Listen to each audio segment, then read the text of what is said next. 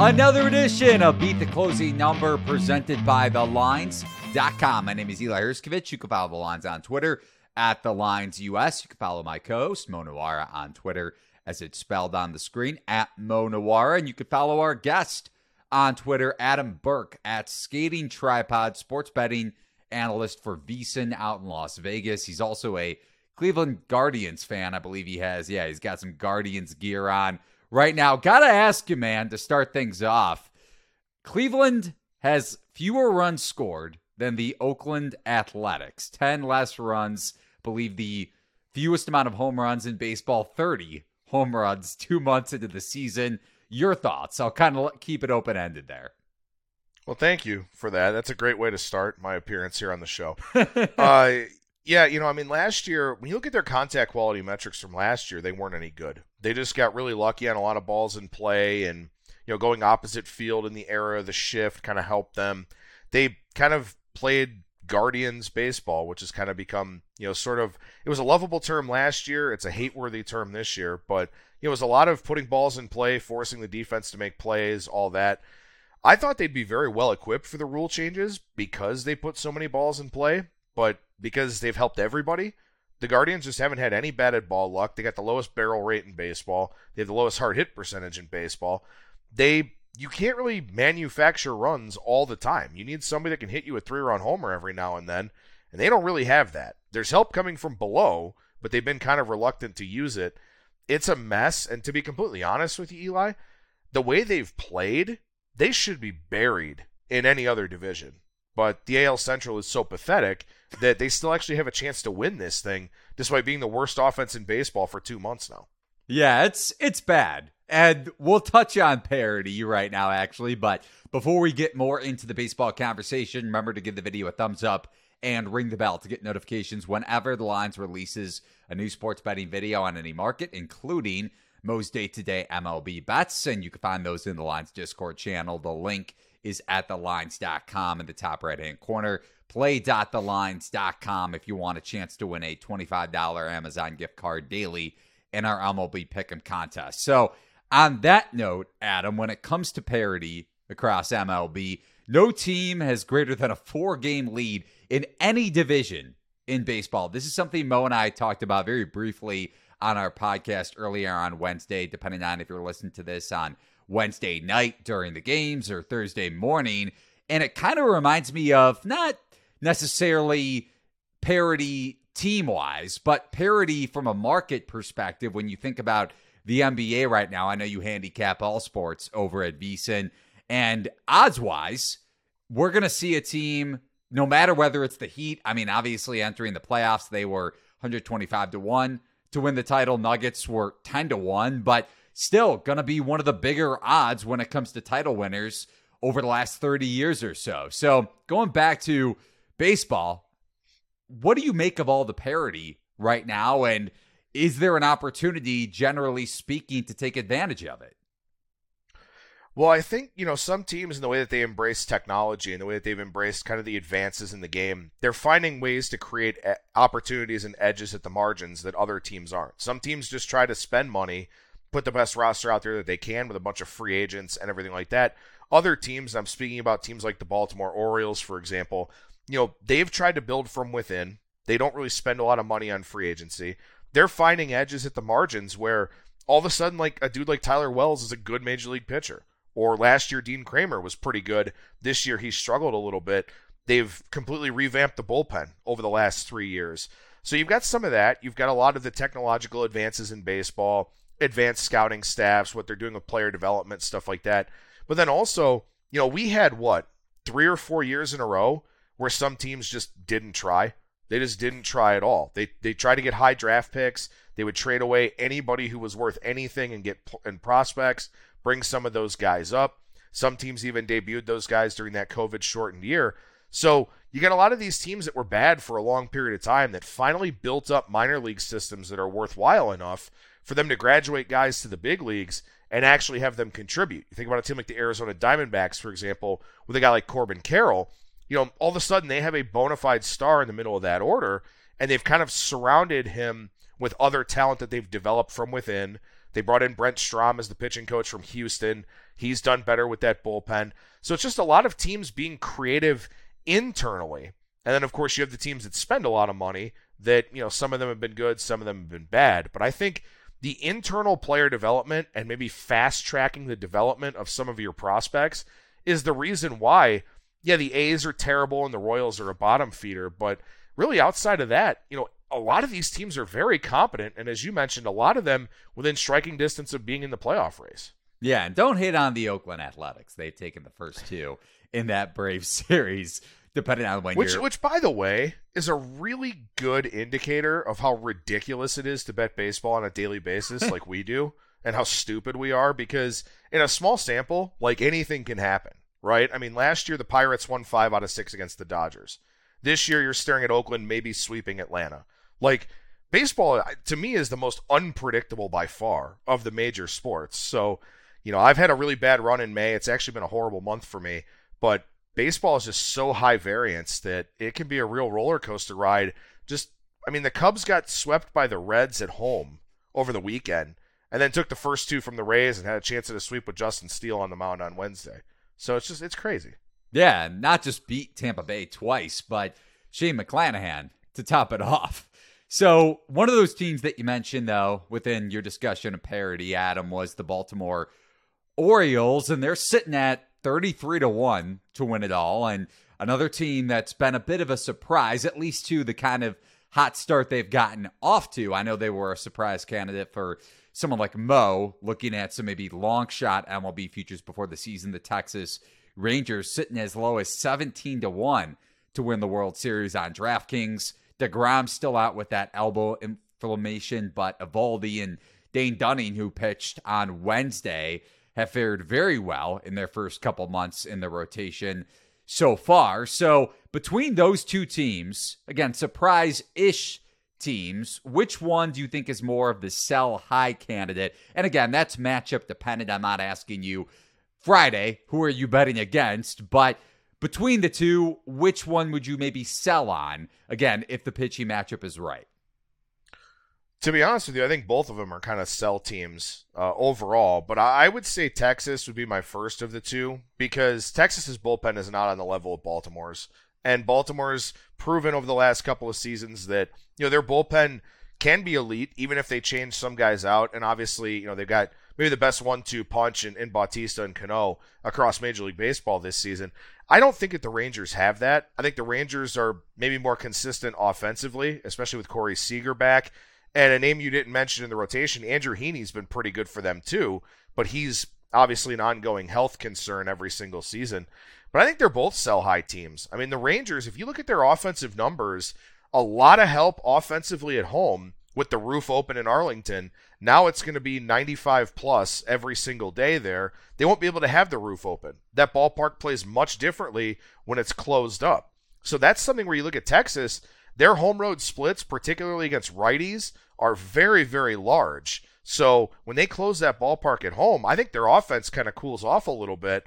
Whereas I think Baltimore, they're just smart, man. They just they're figuring stuff out. They've got you know leader in Rutschman. Gunnar Henderson's better than he's performed so far. Mountcastle hits everything hard. Austin Hays has a good hard hit percentage. I think Baltimore can stick around. I think Texas will stick around, but I think that Baltimore probably finishes higher to me with more wins than Texas does. Yeah, we know all about the Texas bullpen. Uh, they cost me a few five run leads already. um, we also were wanted to talk about a couple more AL squads, a couple teams that I was actually bullish on, and they started out the season very well, but have kind of fallen off. Um, Blue Jays plus nineteen hundred, World Series futures Angels plus 6,000. Uh, I bought into both of those teams in division and Blue Jays for the AL. You seeing anything uh, that gives you any optimism on either of those as they have kind of stumbled here in the early to middle part part of the season?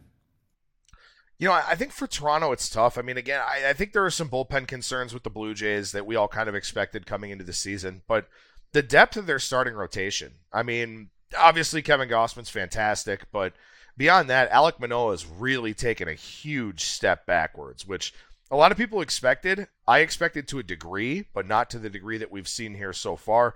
Yusei Kikuchi is just he's not really a, star, a major league starter on a contending team, I don't think. And you know, offensively, I think they've been a little bit underwhelming so far. Uh, this is a team that you know probably could have scored more runs relative to the amount of base runners that they've had. I'm shocked at their low offensive production at Rogers Center with the ballpark changes that have been made, specifically with that right center field wall moved in. But I still think Toronto is a really solid team just because their core is so reliable. You know, you've got Chapman, Merrifield's having a bounce back year, Guerrero's obviously a great player, Springer, the list goes on and on. With the Angels, they're just so top heavy, right? I mean, it's Ohtani and Trout. Maybe Taylor Ward shows up every now and then, but they're just a very top heavy team. Their bullpen's not particularly promising. The one thing I will say is if Griffin Canning figures out that he should stop throwing 50% fastballs, he's actually a pretty good starting pitcher. And Jaime Barria going today against the White Sox, they've moved him into the rotation. Maybe it appears. Um, you know, the big question, obviously, do they hold on to Ohtani? Are they in striking distance to do that? But I think the Angels are at least intriguing, but Toronto is is definitely the better of the two teams. And I also think that Toronto will be more aggressive at the trade deadline and making a big push, whereas the Angels are just kind of in no man's land right now. With how buried they are in the division, do you still think they've got a decent shot there? I mean, they're down to like nine to one when I saw Toronto the other day, which is like kind of crazy with how good of a team they have. Well, the, the, division's a tough ask. I mean, in the expanded playoffs, I think they've got a really good shot to make it. But at the same time, I mean, as incredible as Tampa Bay's start was, they've been a 500 team essentially over the last 24 games. I think. it. I think they're actually 12 and 12 over the last 24 going into today. The Yankees getting Stanton back will be a big boost for them. Severino's back. Rodon may come back at some point. I think it will be tough for Toronto to to chase down that American League East crown. But I do think they'll be a dangerous team come playoff time, assuming that they get in, and, and they should. I mean, the AL Central will be one team. The West, I think, is has a chance at being one team. Uh, so I think Toronto makes the playoffs. I just I just don't think that that division ticket looks all that great at this point. So switching gears to the NL a little bit, um, we we've been talking about the Padres a lot. Eli and I are both kind of more bullish on the Padres, definitely than their their results so far, for sure. Um, do you think there's a bounce back going to happen there? Uh, I still think that's one of, if not the best lineup when they're at full strength. Um, but they're closer to the cellar right now than they are to first place. Yeah, it's been really weird for the Padres, right? And I mean, look, you know, they're going to have to get Manny Machado back at, at, some point because he's just kind of a leader of that team, even though he didn't do anything, you know, up until he got hurt, really, except for hitting lefties really well, which is a valuable skill, but, you know, you'd rather be a bit better on the bigger side of the platoon. This lineup is really talented. This pitching staff is really talented. It's a good bullpen, too. There's way too much talent for this team to be playing the way that it is, to not be capitalizing on these opportunities. They're pressing a little bit. I think that's been a big part of it. But I mean, Juan Soto's back to being a top five offensive player. Xander Bogaerts will, he'll, you know, he's been okay, I guess, but he's a guy with a long track record of success. Tatis is a guy that, you know, I think we all had legitimate questions about coming back off the suspension and the major surgery. He's still a dynamic player, though, when he gets it going. The, to me, I think the biggest thing for them is just you got to get Joe Musgrove going. You know, Joe Musgrove is such an important piece of this rotation where Michael Wacha has been phenomenal for them, kind of out of nowhere. We knew Darvish would be good, but Snell is a four and fly, five and fly type of guy that you can't really rely on.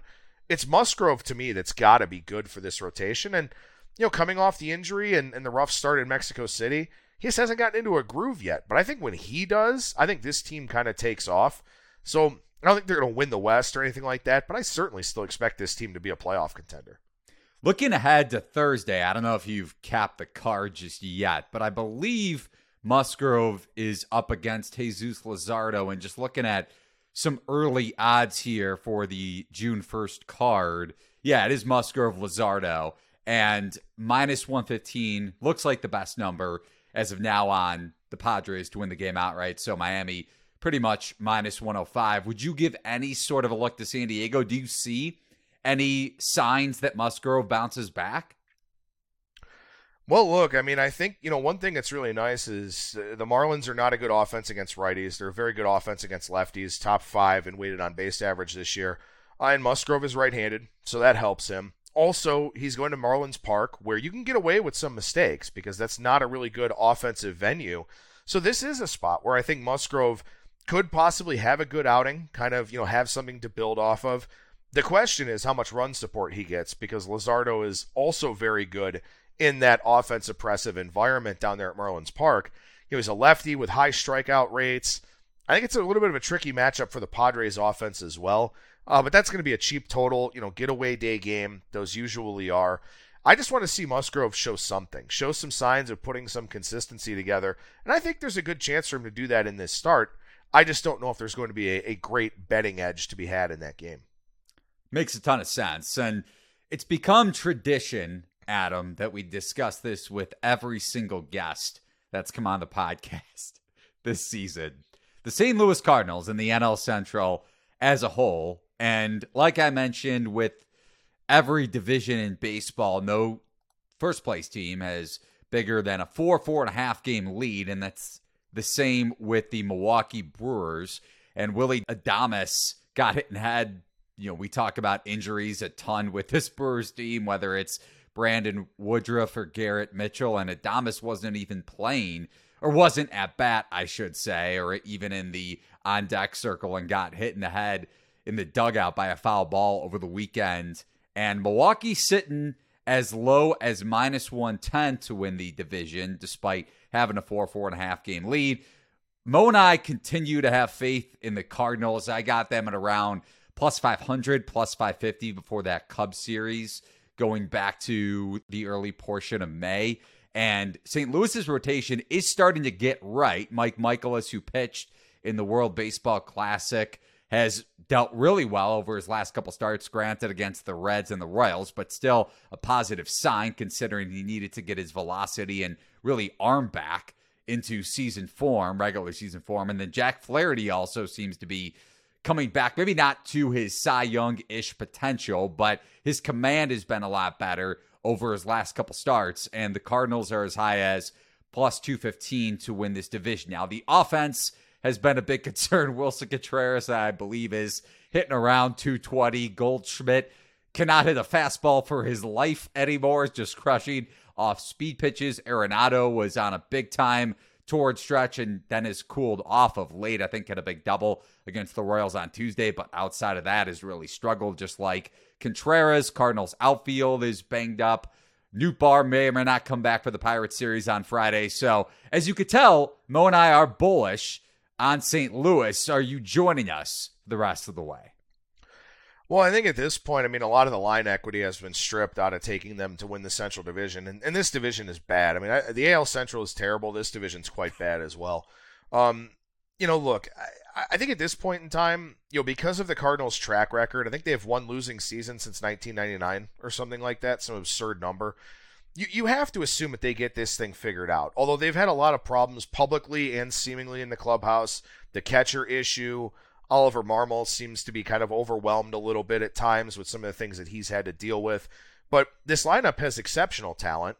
And one name you didn't mention in the rotation is Jordan Montgomery, who I'm a huge fan of. So the starting pitching is coming around. Wainwright doesn't look like the same dude at all. So we'll see how long they kind of deal with him in his final season. But the thing that concerns me for them is their bullpen's a little bit top heavy with Helsley and Gallegos. Pallante's fine, but I think they need to develop some more arms at the back end.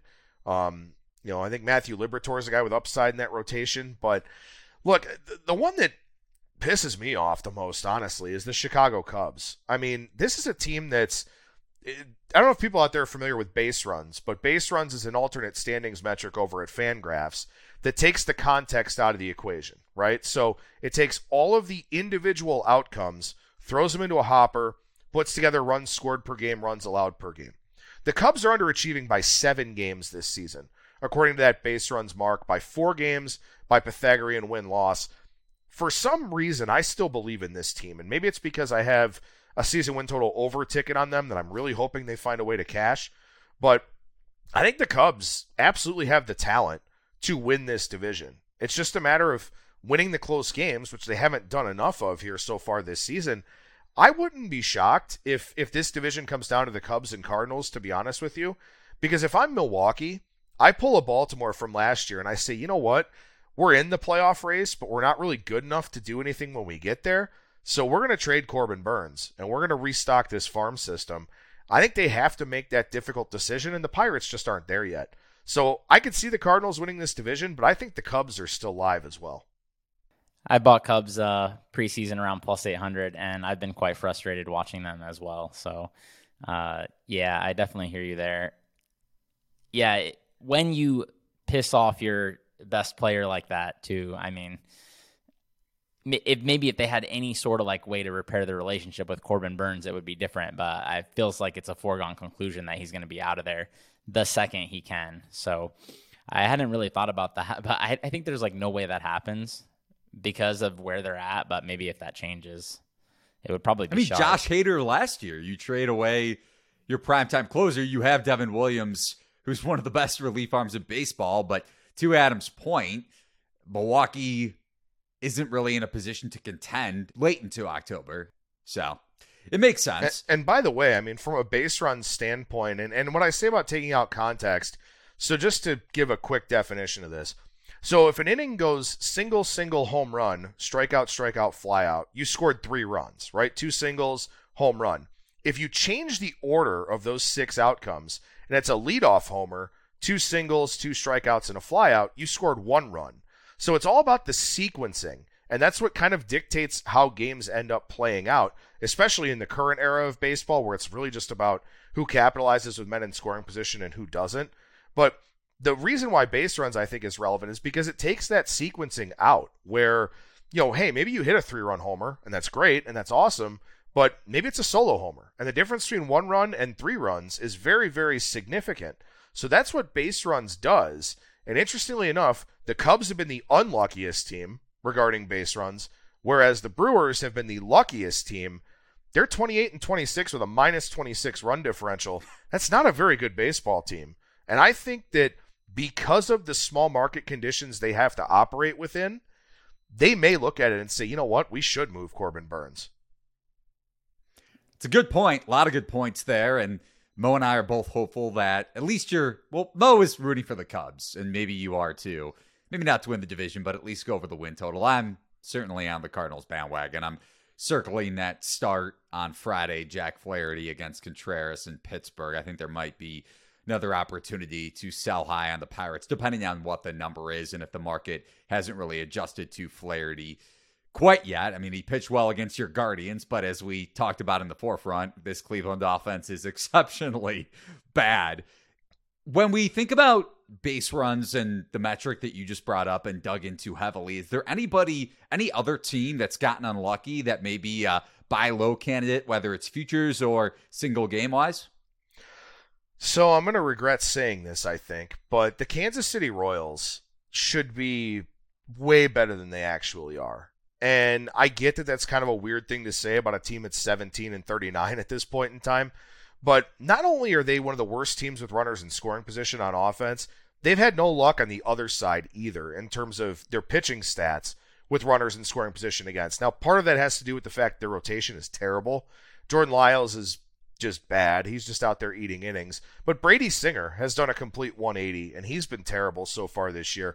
But this Royals offense, they are third in baseball, or well, fourth, I think it is now. They're fourth in baseball, top five offense in baseball in hard hit percentage, which is a batted ball hit at least 95 miles per hour.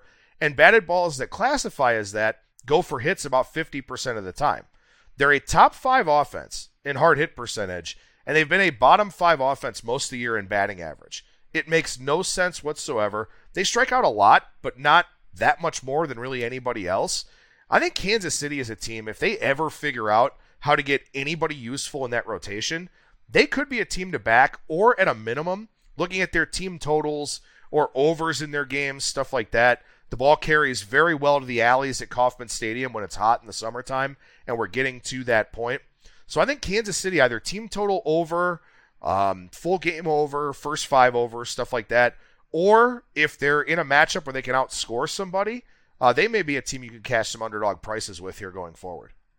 Yeah, I think Statcast was a big fan of what the Royals have been doing. I, I remember when I checked in on them a few weeks ago, they had a, a top five uh, xwOBA or something. I think they were one of the one of the better teams at striking the ball for sure. But like you said, the strikeouts are a problem. And also to be clear to people that about these uh, base runs and sequencing thing, the reason it's important is there's no evidence that teams can outperform this over the long haul. They they can't repeat it year to year. The teams that have been good are usually back to average, whatever, are uh, bad and they're back to average in the future. So that's why it's important. Um, one more uh, thing we wanted to talk about also was awards. Uh, not sure if you're big into awards markets, uh, but you know, Ohtani, two more dingers today, uh, making his case again. Looks like he's going to be, if he's not already, he's minus to win the award now, uh, AL MVP. Acuna has been close to that as well in the NL, although he's slumping a bit right now. Uh, any awards standing out to you right now that you're interested in betting? Yeah, I don't really do a whole lot with the awards markets just because, you know, I mean, it, it's kind of a matter, especially with the Cy Young this year, of just hoping that dudes stay healthy. Like, that's kind of the big issue. Look, I mean, the elephant in the room with Ohtani is clearly if he gets traded, you know, he can't win the American League MVP. So I know I, I've got some buddies who have, like, Randy Arozarena tickets and you know stuff like that, Yordan Alvarez tickets, things of that sort. Just thinking that maybe there's a chance that Ohtani gets traded to the National League if the Angels do kind of fall apart here. But I mean, I, I think that the biggest one is just you know when you talk about looking at the Cy Young markets, like everybody's hurt. Like so many guys are getting hurt here. So I think you really want to look at pitchers that have a long track record of being durable or something you can look at as you start kind of going through trying to find some of these things, at least in terms of the Cy Young market. If you start seeing velocity declines, spin rate decreases, stuff like that, maybe injury indicators, maybe a sign that you want to pick somebody else to win the Cy Young Award. The other thing that I would look at, and I thought about this with Dylan Cease last year, and I wound up not pulling the trigger, but look at who the upcoming starts are going to be against and try to get out in front of it and see if maybe you can pick off a guy who's going to wind up facing the Tigers and the Guardians and you know some of these other teams that are awful, the Royals, the A's, some of these teams that have bad offensive numbers. If you can pick those guys out before they run into a really soft part of the schedule, or on the flip side, and this is a college basketball concept I'm sure Eli's done before. You know, if someone's facing the Dodgers in a ESPN Sunday Night Baseball game, something like that, if that guy goes out there and shoves, his Cy Young price is going down three, four dollars, five dollars maybe, just off of that one start. So you just want to look for buy points in the awards markets. I think it's easier to do with pitchers than it is to do with hitters. But the same thing applies, right? I mean, think about the Braves from last year. It was around this time last year, I think it was June 1st actually, that they had this run of like 14 straight, they won 14 in a row, and they were playing the absolute dregs of the league. They were playing bottom feeders for like two weeks straight and a lot of their guys padded their numbers as a result. So if you can find those, you know, that's you want to look at some schedule analysis in terms of jumping into these awards markets in season. It's a great transition point, and I didn't think I would ask this question. And speaking of Sunday Night Baseball, Yankees Dodgers on Sunday, this coming Sunday, Domingo Germán and Bobby Miller slated to pitch. Would you give Miller any chance? I, I need to pull up the odds here in terms of not Cy Young, but NL Rookie of the Year, because he has been ultra impressive in his first couple starts. And I'm sure the number has dipped. It's also at the midpoint or a couple months into the season. Carroll has been so dominant. But if he shoves against the Yankees, his NL Rookie of the Year price is definitely going to take a knock. So would you give any consideration in that regard? And in the midst of your discussion here or your points, I'll pull up his odds. Yeah, I see 50 to 1 at DraftKings. I'm not sure what MGM has. I'm sure that'll be the book that you look at. But, you know, look, I mean, I think it makes sense, right? Especially because the Yankees this week have blown up Bryce Miller and Logan Gilbert. So, you know, they're doing pretty well here against some pretty good pitchers over the last few days. Um, that's absolutely a situation where, you know, if he goes out there and pitches well, he's already got a good start against the Braves under his belt, too, which is a nice little feather in his cap. And also, this Dodgers rotation is a mess. I mean, Walker Buehler might come back September 1st. Dustin May is hurt. Bunch of dudes are hurt. Um, you know, obviously with Kershaw, he's kind of a ticking time bomb with that back year in and year out. This may run into a situation where all of a sudden Bobby Miller is like the number two starter for the Dodgers, and he's getting some of that run. He's getting talked about in that way, and he's a, as major league ready as they get. You know, big guy, workhorse body type, throws a ton of fastballs for strikes, has a deep arsenal, so you don't worry about him facing teams a second or a third time. I if you're looking for a buy point on a guy like that, I absolutely think that you know it's reasonable. I mean, he's priced with a guy like Matthew Liberatore, who I think Liberatore's fine, but I don't think his upside is nearly the same as Bobby Miller's.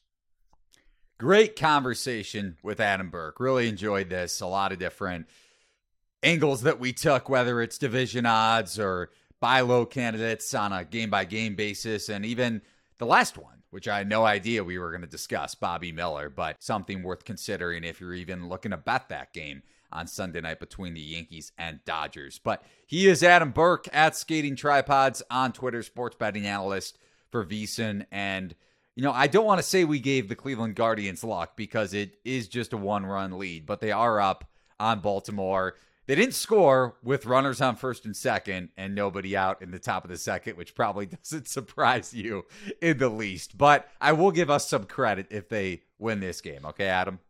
Yeah, it sounds good to me. And, and look, before I sign off here, uh, our NFL guide will come out next month at VSiN. Well, almost this month. It'll come out late June over at VSiN. We got a lot of great stuff going on for the NBA and the N- NHL finals.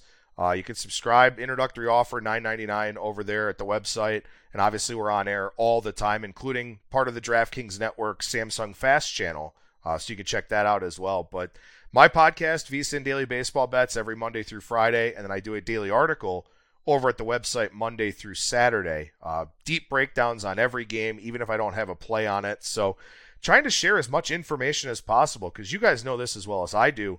You know, I mean, look, we all want to pick winners, but also in this content creation space, we're trying to share as much relevant info as we can. And that's what I do on a daily basis. And I know you guys do an excellent job of that as well.